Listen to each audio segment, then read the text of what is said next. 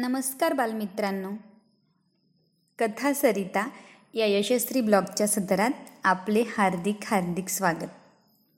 आजच्या बोधकथेचे नाव आहे लोकहित व समर्पित वृत्ती. बहमनी राज्यातील औट घटकेचा राजा अशी ओळख असलेल्या श्रियाळ शेठची ही कथा खूपच बोधप्रद आहे. मनाने उदार असलेला हा वाणी जनहितार्थ अहोरात्र धडपडणारा होता.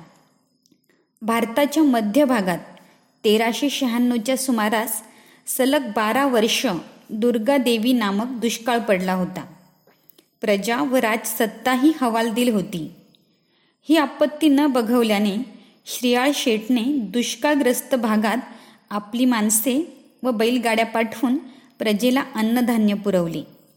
दुष्काळ संपेपर्यंत आपल्या मालकीचे धान्य स्वखर्चाने जनतेपर्यंत पोचवली बिदरच्या बादशहापर्यंत त्यांची कीर्ती पोचली आत्मप्रेरणेने समाजकार्य करणाऱ्या स्त्रियाळ शेठचा सन्मान करावा म्हणून बादशहाने त्यांना बोलावले व तुमच्या कार्याने आम्ही प्रसन्न आहोत पाहिजे ते मागून घ्या असे सांगितले. बादशहाला वाटले हा वतन जहागिरी किंवा जमीन असे काहीतरी मागेल. मात्र श्रियाळ शेठने साडेतीन तास म्हणजेच आऊट घटका आपला अधिकार द्यावा अशी मागणी बादशहाकडे केली. ती वेगळी वाटत असली तरी शब्द दिल्यामुळे बादशहा त्यास तयार झाले. श्रियाळ शेठने तख्तावर बसण्यास नम्रपणे नकार देत बादशहाकडे राजमुद्रेची व घेतलेले निर्णय मान्य करण्याची विनंती केली.